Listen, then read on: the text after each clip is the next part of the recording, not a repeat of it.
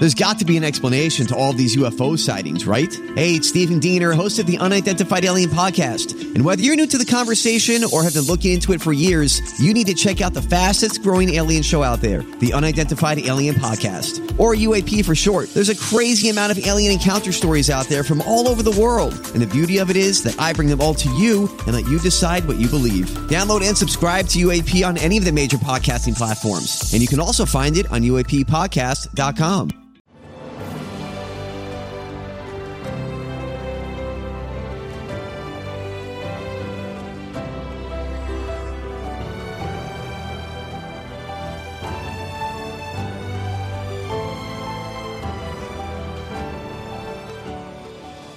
Welcome to the newest episode of Beyond the Fame with Jason Fraley. I'm your host, Jason Fraley, picking the brains of the top filmmakers, musicians, and artists of our time. Major League Baseball hosts its inaugural Field of Dreams game tonight in Iowa. I spoke with Kevin Costner ahead of his 2016 concert at the Birchmere about what makes the 1989 film an immortal classic. Kevin, thanks so much for joining us. Well, thank you, Jason. When you first say Kevin Costner, first thing everyone thinks of of your movies, but I want to dive into your music here. When did your love of music start? Like, do you remember picking up an instrument as a kid, or when did that sort of obsession start for you? Well, I was raised a Baptist. My grandmother uh, uh, was the piano player, and uh, my mom and her sister were in the the you know choir. I you know if you're a Baptist, you always do the the you know, you always do the manger scene every Christmas, and I was a wise guy. I was a wise man, you know. So I, you know, I grew up with the music of the church. I was trained classically on the piano, and I, you know, I used to, you know, you know, write poetry. I was in musicals, and so music was always a part of our life in our house. Do you remember as the wise man? Was it frankincense or myrrh? Or what was your gift? well, I was. I, I tell you what, I my my mind wandered, and usually my that the thing on my head was too big, and it kind of fell over my eyes, and you know, the, you know, I thought. I was like a one of the shepherds, you know, right? That you know, I usually had one line in the whole thing. That's hilarious. Like hark, like hark there it is. Hark that's great. But all right so so it got sort of the, the church stuff. What what about any uh you know because your band's sort of a, a, country rock vibe. Do you remember any early influences on that sort of thing? Either the radio or anything? Well the I, you know i was in the 60s and there was so much music coming out of the 60s i, I remember one of the first records i bought was the youngbloods and you know um you know, uh, you know, smile on your brother. Everybody come together. Time to love one another. That whole, yeah, that whole, that, whole vibe, you know, really started to speak to me. They weren't, you know, wasn't. It was just uh, you know, it was music was starting to really come alive, and I I remember you know absorbing all of it. All right, come on, people! Now that's a great song. Uh, yeah. So you've had sort of those musical influences bubbling all along throughout your whole life and career. But uh, in 2007, take me into the the formation of Modern West. I believe. Um, I mean, I want to get to John Coinman in a second, but first of all, it was your wife that encouraged you to do this. Yeah, she had found John and I were in a band in the '80s called uh, Roving Boy, and um, my mu- movie career started to kind of really, you know, push into high gear and trying to raise a family, do two different things just wasn't going to work. And, and so we kind of just disbanded. And then my wife, my second wife found the music and, and said, I don't know why you don't do this. And I, you know, I just had all kinds of reasons to not do it. Kind of like a kid not wanting to take the trash out or mow the lawn. I just kept putting it off and she stayed on me for about two years and finally, I said, okay, I would do it. And I really, basically, the band was formed just to play music wherever I happened to be making a movie. I didn't have a grand plan for touring right. or making a record or anything, but that evolved. Uh, and it's pretty emblematic of most of my career. When I do something I love, it always has a way of kind of working out. And the music ended up taking me so many, t- it's taken us all around the world. We've been together for the last 12 years and in fact, our last record was called "Where the Music Takes You." When I say the last record, nobody will know about it because I never released it. It's just that that's just the way I do things, you know. So I guess people that come you know they can buy the they can buy that record uh, at the at the concert. So your your wife finds this thing and says, "Man, you got to do this." Um, so then what? Then you call up up John. He, he's living in what Tucson at the time. You guys had met at like an acting workshop or something, and then you, you call. How, how does yeah, that, how does that conver- yeah. How does that conversation go? Hey, man, I want to start a band. Well, it wasn't an easy one at first. I tried to do the band with three other guys, and it just didn't feel right. I I felt like too much pressure was going to fall on me, and and um, uh, and I, I I thought you know because John was in Tucson, but I decided to call him, and I wasn't sure since you know we already tried once and we didn't follow through with it. We we liked working together, but I wasn't sure how he was going to respond, and he drove out immediately. And uh, the idea was just to play original music, and we started to write music and brought Blair, who was in that original band, and then out of that, we we assembled the rest of the guys. That's so cool.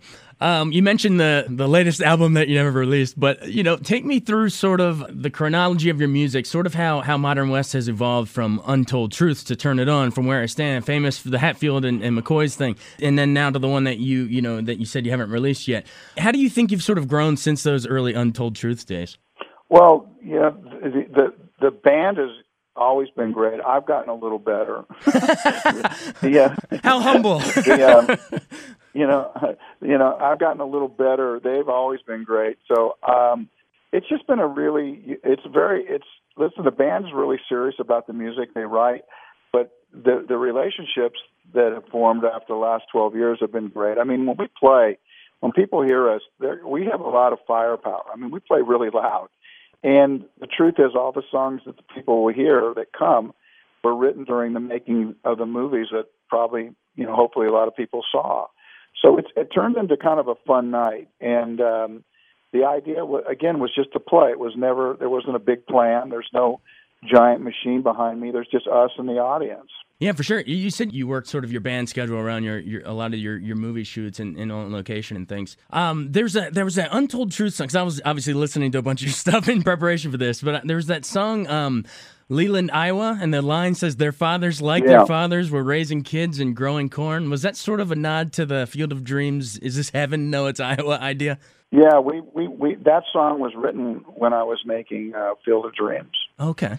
Perfect. So how does that how does that sort of work? Because your your preparation is as an actor, but then are you like in your trailer jotting down song lyrics, or you know how does that sort of work? Well, you, you know when we go on tour, we always think like kids going on vacation. Oh, we're going to write a bunch of songs, and we never write one. You know, but I when I go on the tour, I I end up writing screenplays, and when I'm on the movie sets, the guys come and visit me, and we end up writing songs. So go figure. it's just it's just kind of the weird opposite, you know.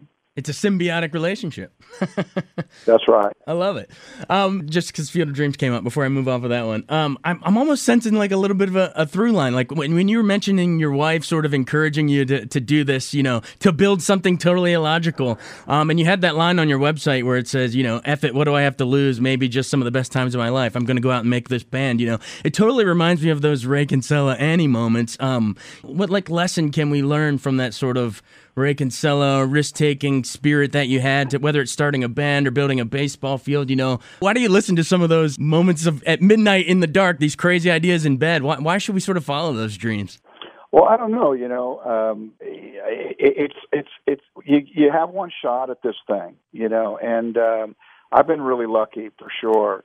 But like, there's a song I forget which record it is called "90 Miles an Hour." That's kind of a metaphor for my life, which is, you know, when I decided I would be an actor, or a, a, you know, and you know, it, it it freaked everybody out in my family. You know, everybody thought, well, now, what you know, you're, now what are you going to do? How are you going to do that? And and the truth is, you know, the people that love you the most are also those that can have a tendency to hold you back. And mm-hmm. that song talks about that idea of you know maybe just doing things, you know, and by the time people catch up with you, you're already 90 miles an hour.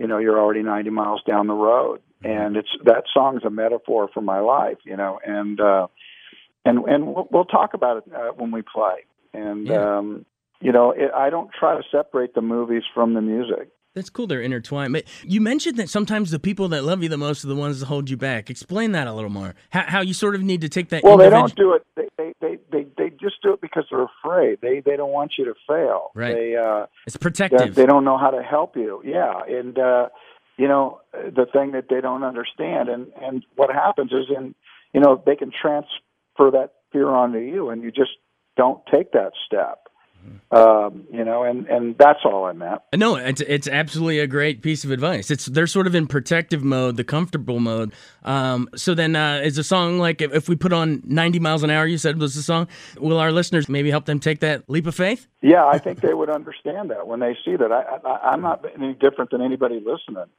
You know, we all we all have to. You know, we all you know, we all have different ideas about ourselves and sometimes what we think other people have about us. You know, mm-hmm. you know, we have things churning inside us, you know, and sometimes if you tell people what you want to do, there's going to be everybody around you to say, well, I don't think you can do that. And right now you don't need that. You know, just go do what you want to do. By the time, you know, people catch up to you, you know, you've already done it. That's such great advice. I think people are going to really uh, respond to that when they hear this interview. Was it a similar uh, thing? Did you have any naysayers when, let's say, I don't know, directing Dances with Wolves or something? Did people say, oh, he can't direct? And then you're just like, no, 90 miles an hour, I'm doing it. Yeah, no, I, believe me, I, I didn't think I could direct. I, I was I was more afraid than anybody, but I didn't want to let fear stop me. Yeah. You know, it's like, wow, you know, I mean, I would be afraid if I was in Iraq or Afghanistan. Yeah, yeah. Okay, that's something to be fearful of. You know, but the truth is, you know, you, you you got this life and you say, I think I can do this and and you have to try. You know, there's I don't think that's being that brave, but I didn't want to go through life going, Yeah, I could have I could have this, I could have that. And um we can easily find ourselves there and that's not a crime either but you got to kind of for me i had to kind of blow through that. For sure. What would that early uh, that church shepherd that was leading those flocks of sheep what would he tell your dances with wolves character? I don't i don't know but i i got to tell you the the biggest important day in my life a lot of people will think of the oscars they'll think of a lot of different things right? Yeah.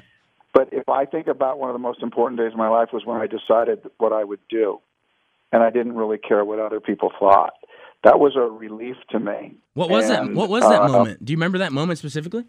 Yeah, I was about. I was. I was in my. Um, I was. I was.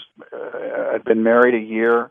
I was going down the road of you know a, a, an everyday job, and I knew that acting was in my blood, and I decided, nope, this is what I'm going to do. I don't really care, and I. I. I.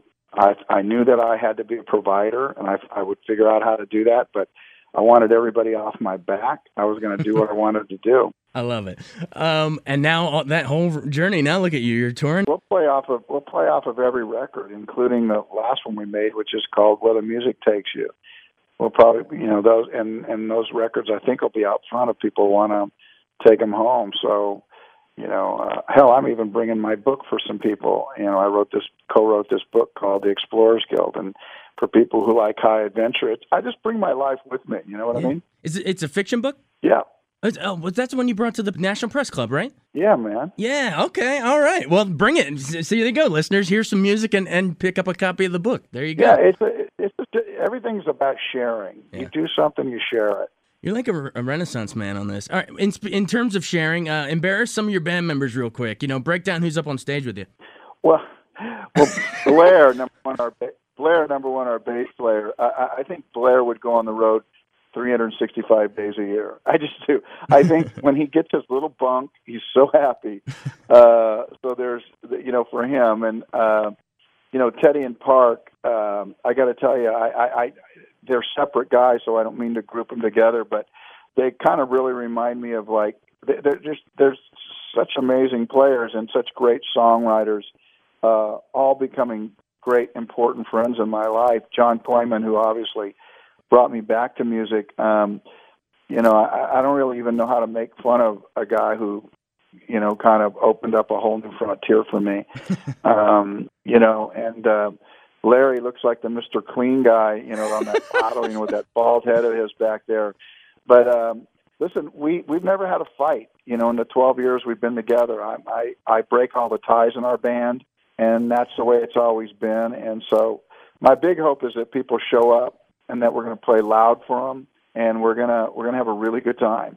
Awesome. Well, in final seconds before we cut you loose, we have a huge debate in the newsroom: Bull Durham or Field of Dreams. Which is the better oh, baseball God, movie? No. well, Bull, Bull Durham's the better baseball movie. Listen, Bull, Bull Durham, you know, is Crash Davis is one of the great characters that anybody would ever get to play and that movie kind of is so iconic for so many reasons. But uh, uh, but then you take Field of Dreams, a movie that nobody nobody completely even understood at the time we were trying to make it, turns into be kind of our generation's "It's a Wonderful Life." So oh, totally, both movies stand on the landscape of uh, Americana, and uh, and I, I, I could no more separate those movies or put one in front of the other than the Man on the Moon. Thank you so much for joining us. We really appreciate it. You're welcome. Take care. Bye. Bye bye.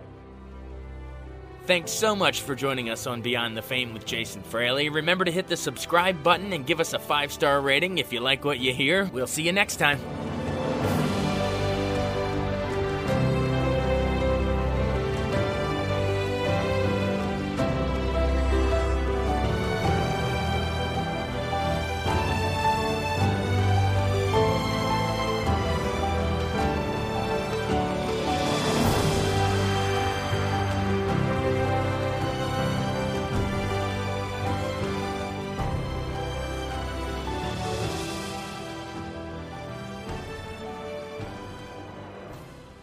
I wanted to take a second to tell you about an app I really enjoy. Living in the DC area is great, and Podcast DC gathers all of the local shows that I like all in one local app health, sports, local news, politics, and so much more. Podcast DC is the new local app with hundreds of DC area podcasts to choose from. I can earn exciting rewards just for listening and share the podcasts I love instantly. Available in the App Store or in Google Play, listen local with Podcast DC.